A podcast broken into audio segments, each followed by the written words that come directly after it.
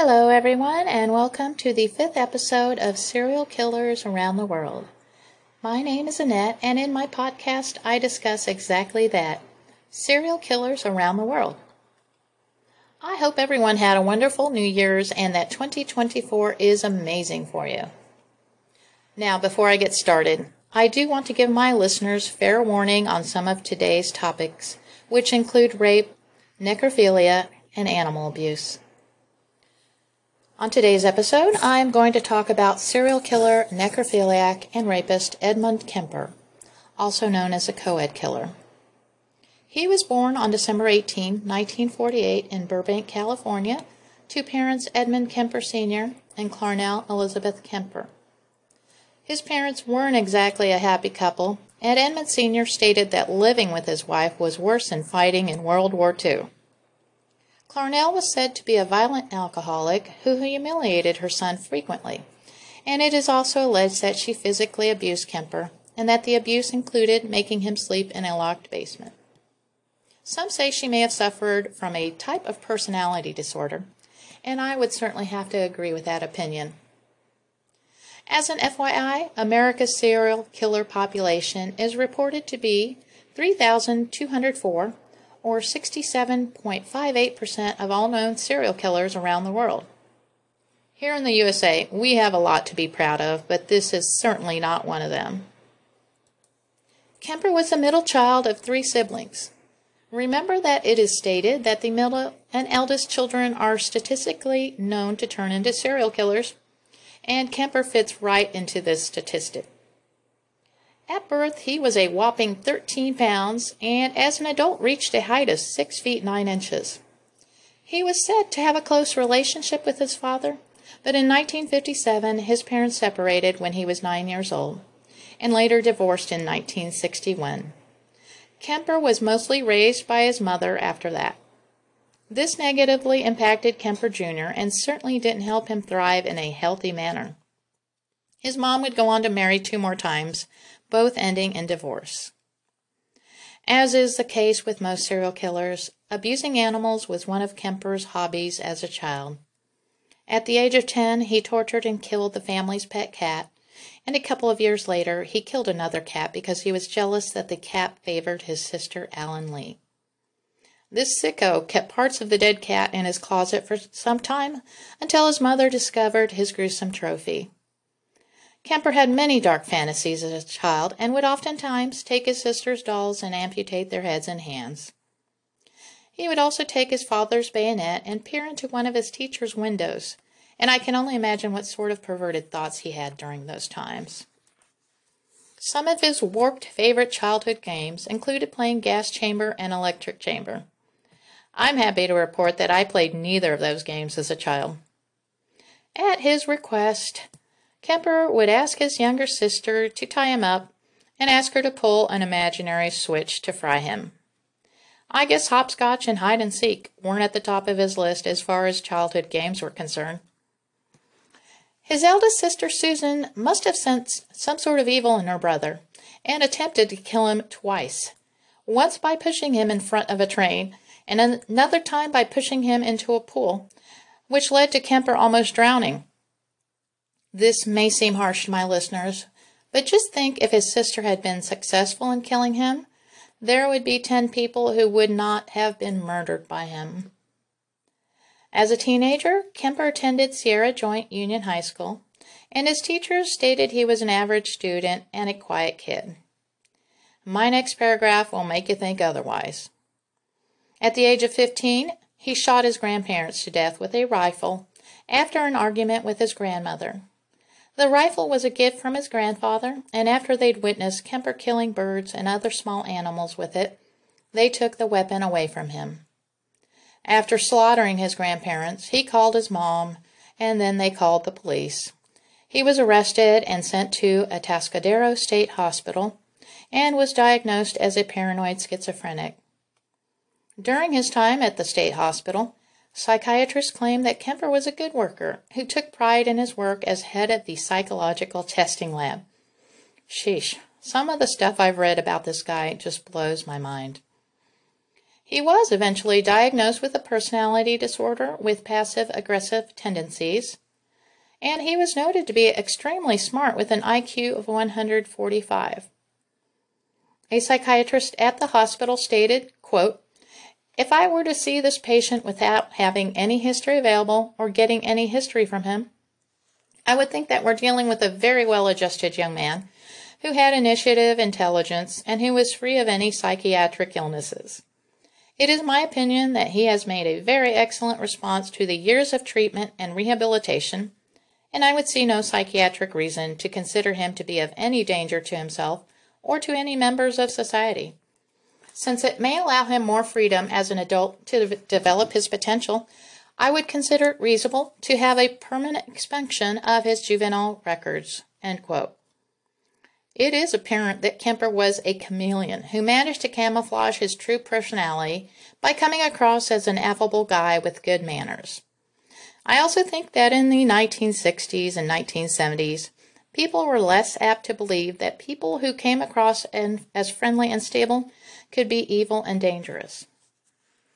Kemper was released from the state hospital on his 21st birthday after serving a five year sentence. It is interesting to note that in the U.S., 55% of juvenile offenders who are released go on to commit more crimes. Case in point with Kemper. Upon his release from the state hospital, he moved in with his mom, and history once again repeated itself, with Clarnell taking many opportunities to emotionally abuse her son. Neighbors would often hear the two arguing, and shortly thereafter, Clarnell started as an administrator. Upon his release from the state hospital, he moved in with his mom, and history once again repeated itself, with Clarnell taking many opportunities to emotionally abuse her son.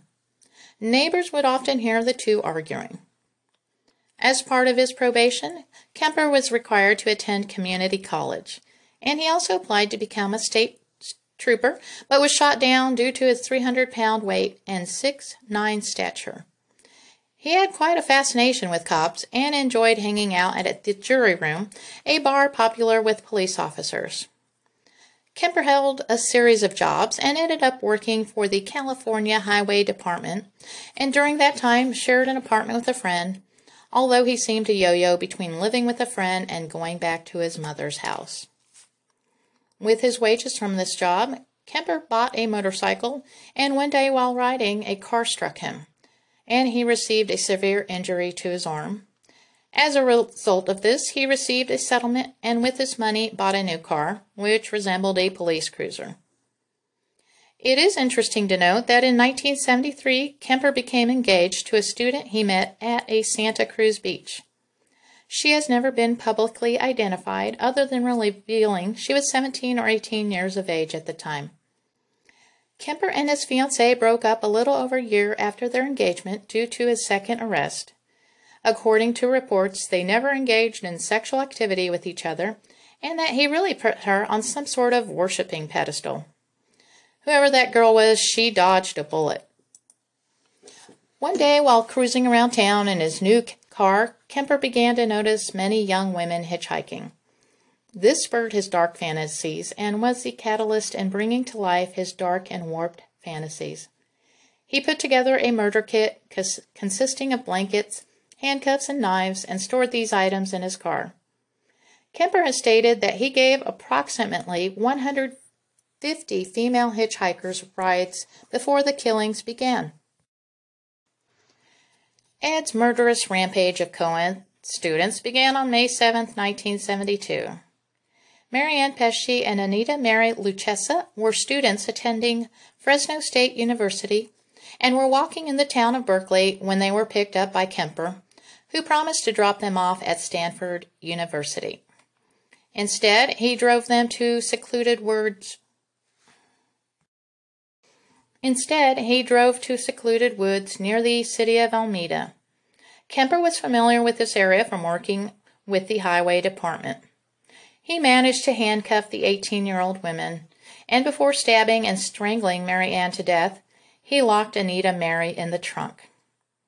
Once Mary Ann was dead, he stabbed and strangled Anita Mary until she died. At one point, Kemper accidentally brushed his hand against one of Marianne's breasts and actually apologized to her, as he was embarrassed by this innocuous touch. Well, at least innocuous in this case, considering what was happening to these girls at the time. Once he'd killed the girls, he placed them in the trunk of his Ford Galaxie and drove to his apartment. While on his way home, he was stopped by a police officer for a broken taillight. It was certainly too late to save these girls, but had the officer been suspicious at all of Kemper, he may have taken the opportunity to search the car. Once in his apartment, he photographed Mary Ann and Anita Mary and then had sexual intercourse with their bodies before dismembering them. After placing the body parts in garbage bags, he dumped them near Loma Prieta Mountain, a 3,790 foot high mountain located in the Santa Cruz Mountains in Northern California.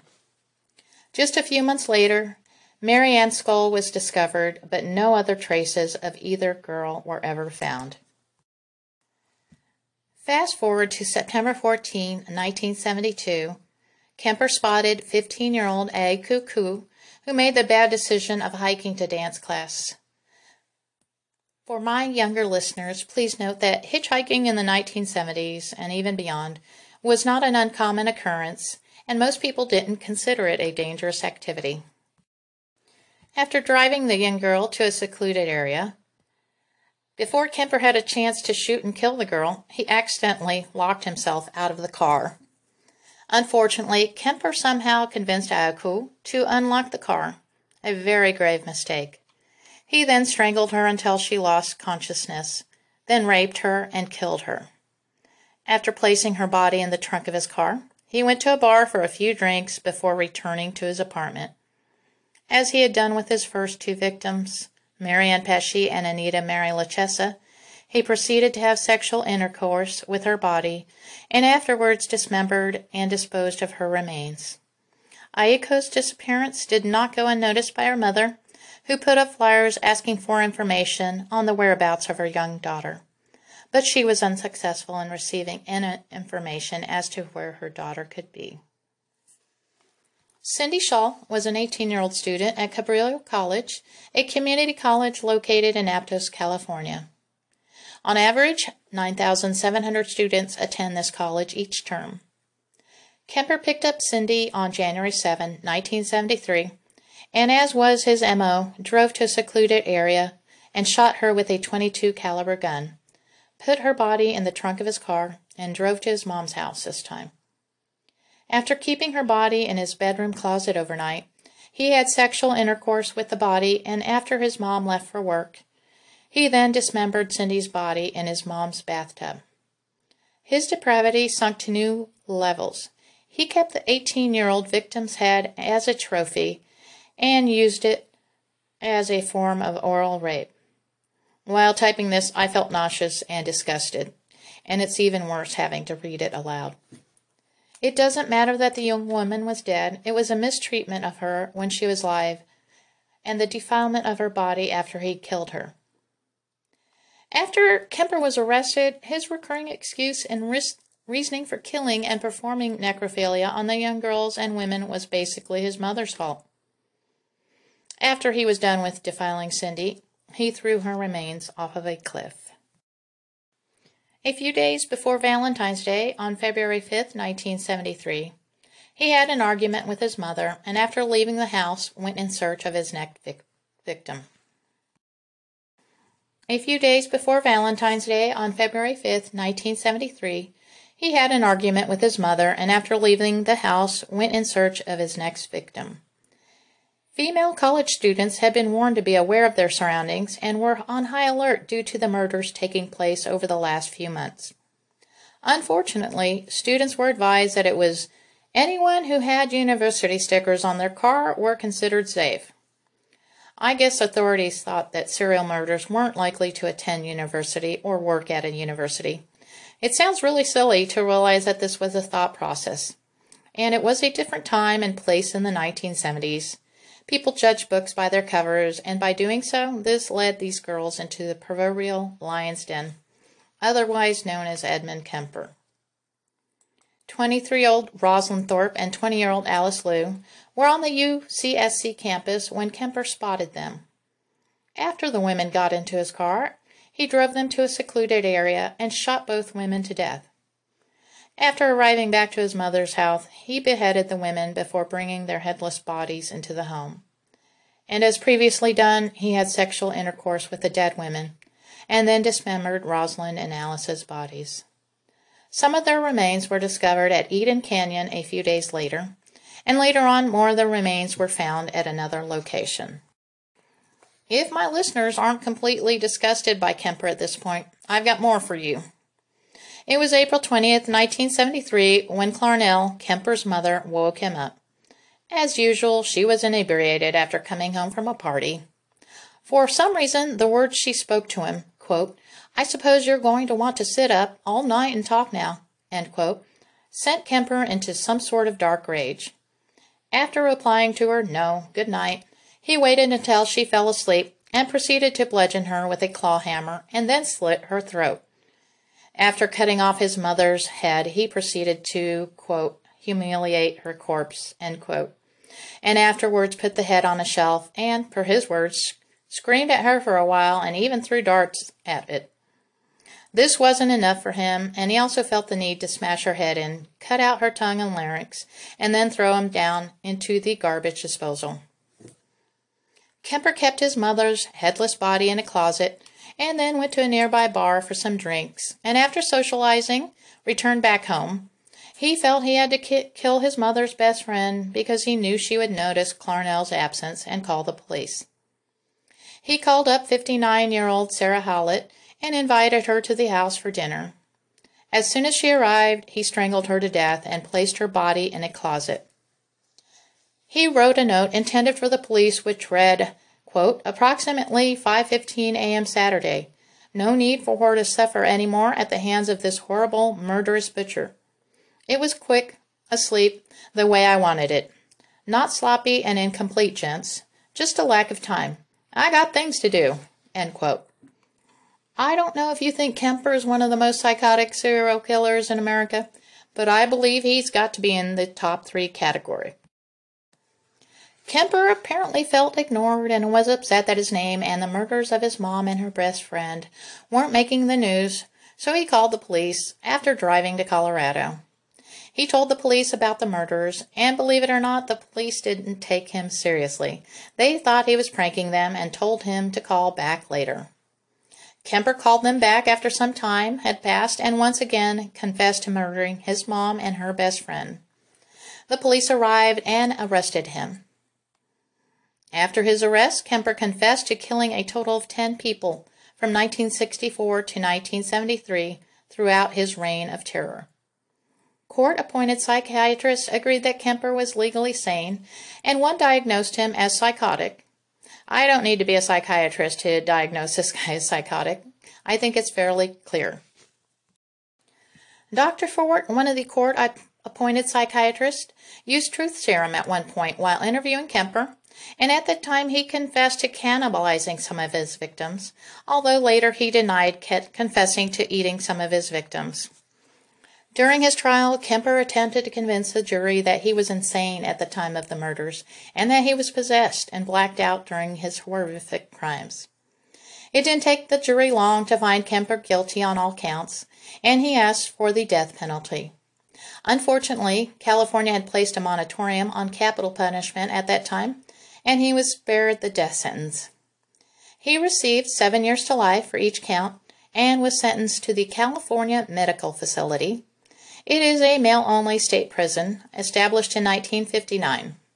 As of January 23, 2023, the facility has an 82.4% population. Interestingly, Charles Manson shared the same prison block as Kemper. As of this date, Kemper is still housed at that facility serving his sentence. They consider him a model prisoner, and his job consists of scheduling fellow inmates' psychiatry appointments. As a sickening side note, he's also narrated audiobooks for a nonprofit organization until suffering a stroke in 2015. You can find many documentaries and interviews about Kemper and with Kemper and it's easy to tell he is a popular subject. And there even there's you can find many documentaries and interviews about and with Kemper, and it's easy to tell he is a popular subject. And there is even a horror film that is loosely based on him. In addition, several songs have been recorded that include sound bites from Kemper's numerous interviews. While he's had numerous parole hearings, each time he's been denied parole. His next parole hearing takes place this year, 2024. So that is it for this episode. It took me a bit longer to complete this podcast as I had to take. So that's it for this episode. It took me a bit longer to complete this podcast as I had to take frequent breaks from researching this depraved monster. I will end the podcast here. Thank you for listening, and I hope you will come back. Stay safe and please be kind to others. And don't murder.